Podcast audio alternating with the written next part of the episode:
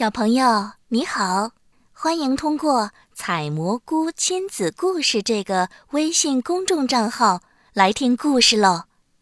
今天又会是哪位主播给你讲故事呢？一直爱你，永远爱你。长尾巴和小尾巴在树林里玩，它们快乐地奔跑着，围着大树你追我赶。小尾巴乐呵呵地说：“来抓我呀！”嗖的一下就窜进了茂密的草丛里。小尾巴跑得真快呀，可是长尾巴跑得更快。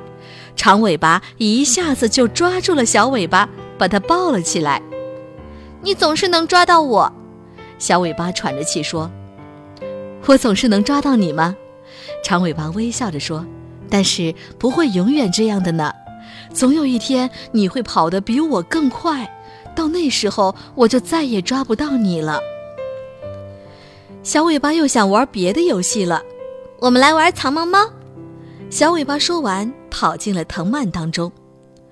长尾巴闭上眼睛，数到一百，就开始找小尾巴了。小尾巴可聪明了，藏得好好的。可是长尾巴更聪明。哗的一声，长尾巴拨开树叶，把小尾巴吓了一大跳。你总是能找到我，小尾巴咯咯咯地笑着说：“我总是能找到你吗？”长尾巴摸了摸小尾巴的头说：“不会永远这样的呢，总有一天你会比我更聪明。”到那时，我就再也找不到你了。天渐渐黑了，该回家了。